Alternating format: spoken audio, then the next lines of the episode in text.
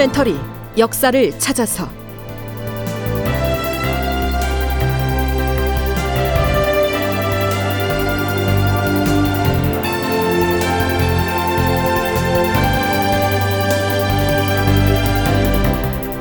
제 1183편 인조는 왜 친정을 선언하였나. 극본 이상락 연출 황영선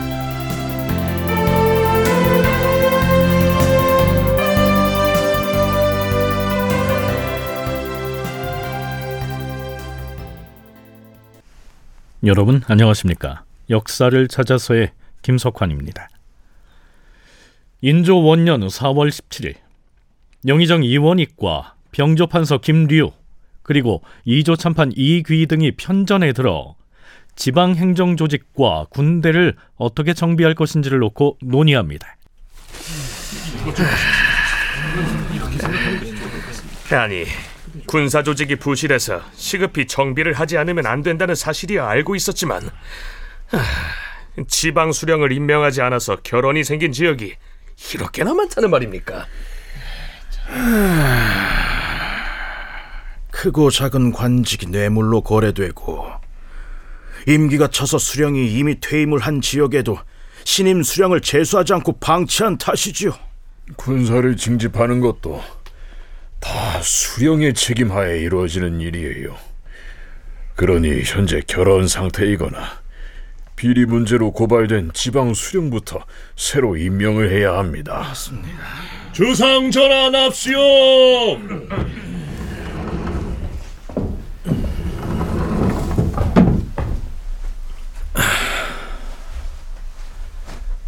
그래.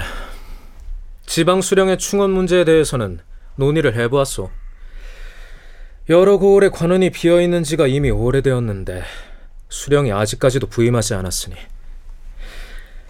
과인의 생각으로는 서경을 미처 못했더라도 독촉을 해서 임지로 보내도록 하는 것이 나을 듯한데 영상의 생각은 어떠하오? 전하, 신이 임진왜란 당시에 서관으로 호가했을 때 이조 판서의 직책을 맡고 있었사온데 서경을 거치지 않고 수령을 파견한 적이 있긴 했사오나 그 경우는 갑작스런 변란으로 창황했던 때의 일이므로 지금의 경우와는 다르옵니다. 예로부터 내려오는 법규를 갑자기 피할 수는 없사옵니다. 앞에서 이원익이 임진왜란 때 서관에 호가했을 때라고 했는데요. 서관은 관서 지방, 곧 평안도와 황해도 북부 지역을 말하고요. 호가했다는 말은 전란을 피해서 의주로 몽진 떠나는 임금을 호위했다는 뜻이죠. 그때는 전시 상태라 서경을 거치지 않고 지방관을 임명했다고 했는데요. 자, 그렇다면 서경은 또 무슨 뜻일까요? 서경이란 관리를 임명할 때 사헌부 사관원 등 대간의 서명을 받던 제도를 일컫는다. 대간에서는 관직을 제수받은 후보 당사자는 물론이고 부친과 모친의 아버지, 할아버지, 증조 할아버지, 외할아버지까지 조사하여서 혈통과 범죄 사실의 유무를 판별하였다. 이 과정에서 별다른 허물이 없으면 서경을 해주었지만 문제가 있을 경우에는 작불납, 정조외, 한품자 등의 표기를 달았다. 작불납은 문제가 있어 서명을 하지 않는 경우이고 정조외는 청요직에 제수할 수 없음을 나타내는 경우이며 한품자는 일정 관품 이상으로 승진할 수 없도록 제한하는 경우였다. 그러니까 영의정 이원익의 말은 임진왜란과 같은 전시에 화급히 관리를 임명해서 파견했던 것과는 경우가 다르기 때문에 서경을 생략할 수 없다는 얘기입니다. 김류도 그 의견에 동의합니다. 초정조 이래로 해당초 서경하는 절차를 두었던 것은 우연한 것이 아니옵니다. 임금이 몽진을 떠나는 일을 당해서도 서경의 절차를 생략하기는 했지만 이 법을 아예 정지하거나 폐하지는 않았으니 이는 실로 옛 제도를 존속시키려는 의도라고 하겠사옵니다. 아마도 인조는 급한 마음에 서경 뭐 그런 거 생략하고 지방관들을 신속하게 임명해서 내려보내고 싶었던 모양인데요. 그게 어렵게 된 것이지요. 자, 그렇다면 당시 지방의 관리가 어느 정도 공석으로 있었을까요? 이조 참판 이귀의 얘기 들어보시죠. 전하, 수령을 뽑아서 파견해야 하는 지역이 무려 70여 고을이나 되옵니다. 따라서 의망해야 될 숫자만도 무려 200여 명이나 되며 처음 벼슬길에 나서는 관리를 임명해서 파견해야 하는 자리 중에서는 빈 곳이 쉰 군데 이루옵니다. 70군데의 고을 수령을 임명하기 위해선 후보자를 적어도 3명씩 선정해서 임금에게 결재를 요청해야 하는데 그 숫자가 200여 명이나 된다. 이런 얘기죠. 자, 이 귀의 얘기 계속 들어보시죠. 그럼에도 불구하고 결혼이 된 지방관에 임명할 만한 마땅한 인물이 없는 실정이옵니다. 따라서 일전에 뽑아서 전하께 보고 올린 유생 20여 명에 대해서 속히 의망 절차를 거쳐서 임명해야 하겠사옵니다. 인조 반정 직후에 지방 행정 조직이 이처럼 허술한 상태였음을 가늠할 수 있는 대목입니다.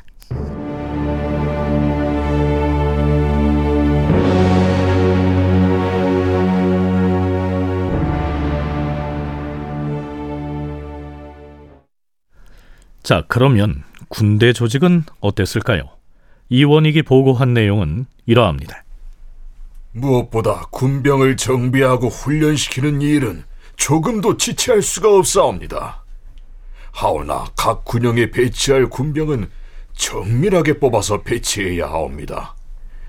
그리고 무사들 가운데 10여 명을 장령으로 선발해서 그들로 하여금 공노비와 사노비를 대상으로 1인당 100명씩을 모집하게 되면 도합 천여 명쯤 될 것이니 오합지졸 만 명보다 나을 것이옵니다. 병조 판서인 신이 보기에도 영상이 언급한 10명의 장수를 뽑는 일은 지금 당면한 근무라 하겠사옵니다.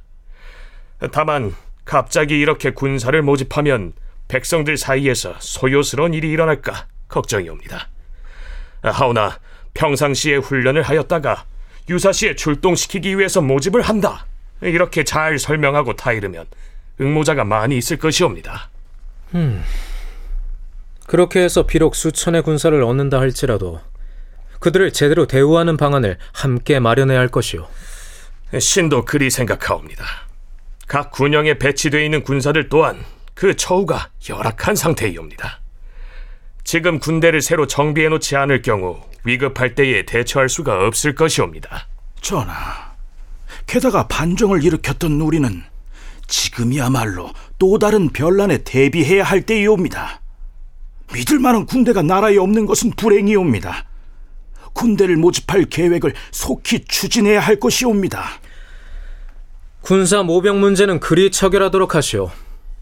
아 그리고 도원수는 국가의 안위와 관계가 있는 극히 중요한 직책인데 요즘 들어 도원수에 대한 대우가 너무나 박한 듯하오. 이번 사주하는 날에는 백관이 교회에 나가서 전송을 하도록 하는 것이 어떻겠소? 사조한다는 말은 새로 임명된 관리가 임지로 떠나기 전에 임금에게 하직 인사를 드리는 의례를 일컫습니다. 도원수에 임명돼서 출발을 기다리고 있던 장만을 두고 하는 얘기죠. 옛날 중국에서도 장수를 전장으로 보낼 때는 황제가 친히 그 장수의 수레를 밀어주었으니 전하의 분부가 지당하시옵니다. 신이 백관을 이끌고 교회에 나가서 도원수를 전송하겠사옵니다.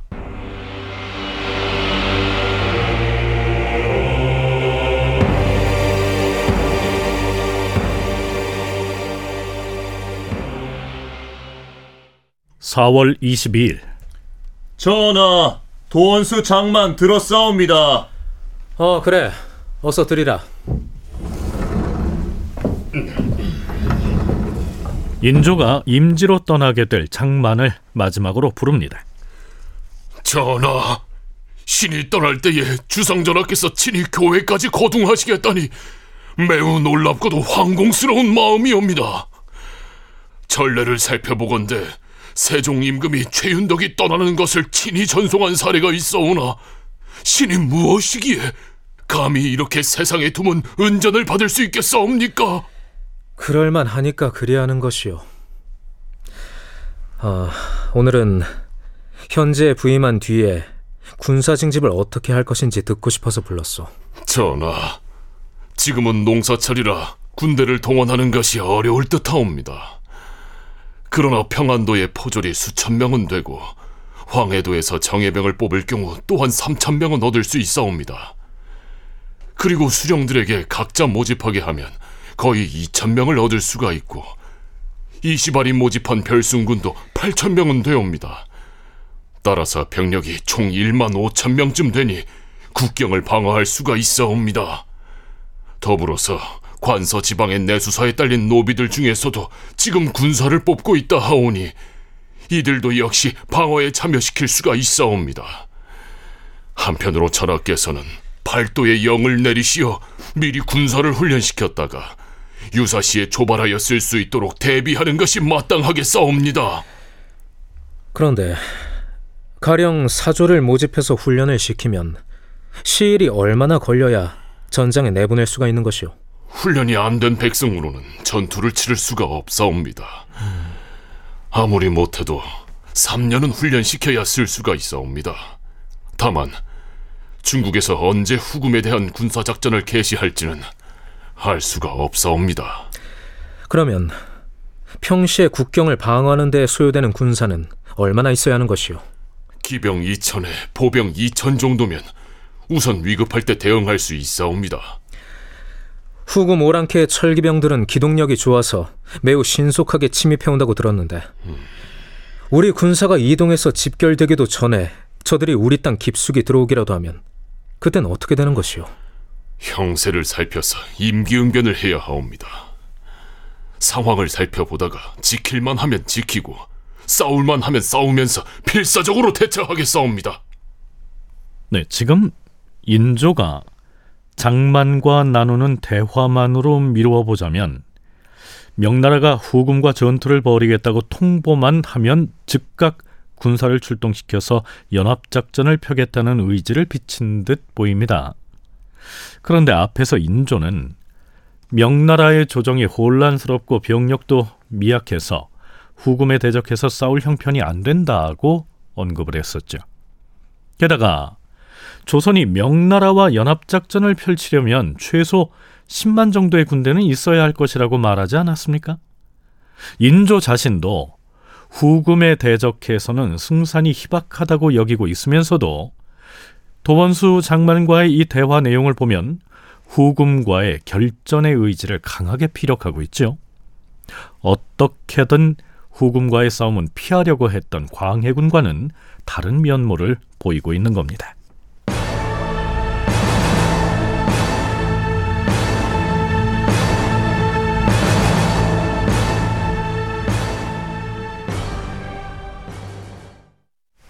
자, 그런데요. 인조는 도원수 장만과의 대화에서 매우 파격적인 발언을 합니다.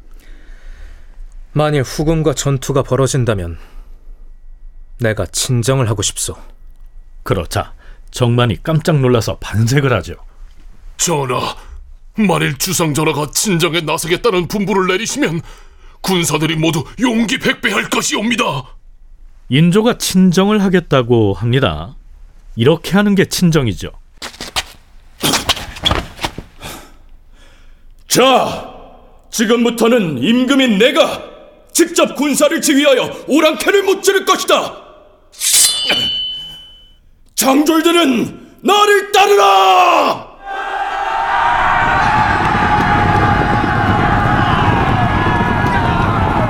친정을 한다 하는 것은 임금이 몸소 전선으로 나아가서 적군을 정벌하는 것을 의미합니다. 그런데요, 인조 스스로도 말하기를 명나라 군도 후금과 싸워봐야 승산이 없다고 진단을 한 상황에서 그 자신이 몸소 전장으로 나가서 후금의 철갑 기병에 맞서 싸우겠다니요. 이걸 과연 어떻게 받아들여야 할까요?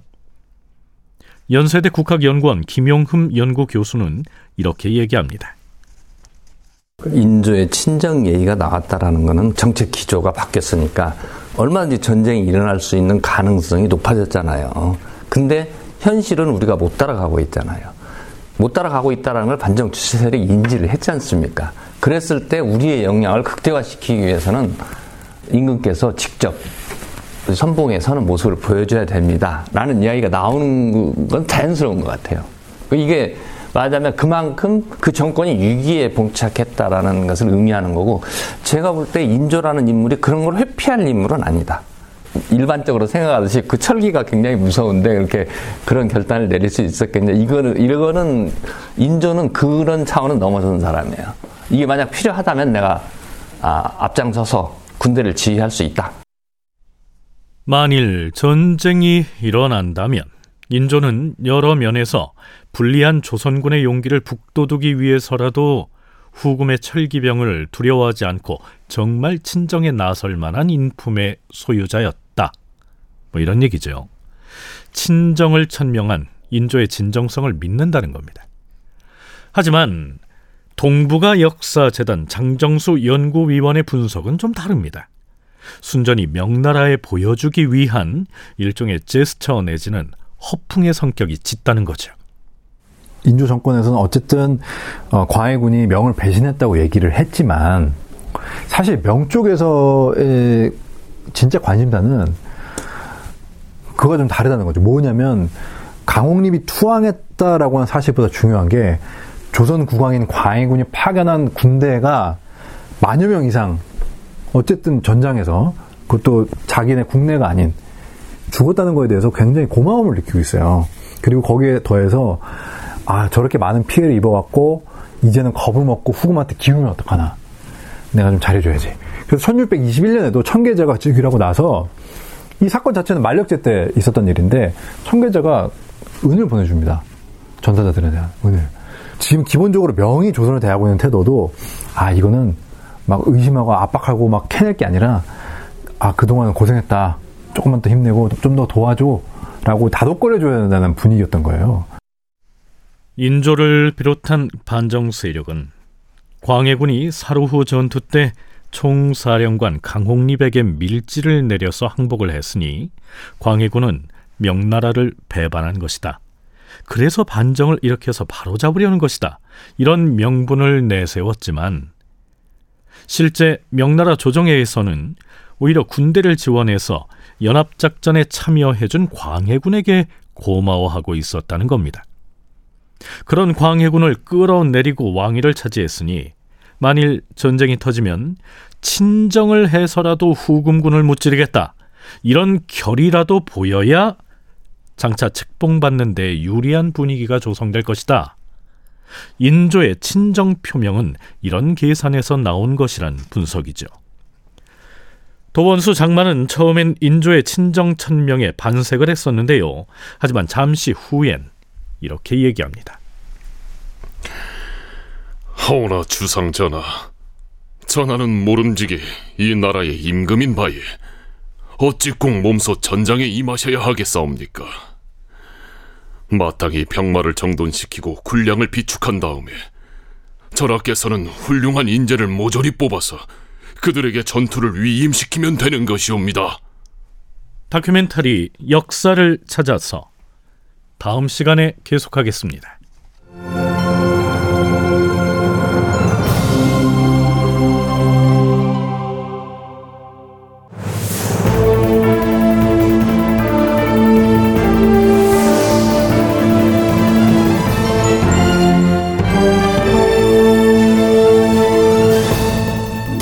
다큐멘터리 역사를 찾아서 제 1183편 인조는 왜 친정을 선언하였나 이상락 극본 황영선 연출로 보내드렸습니다.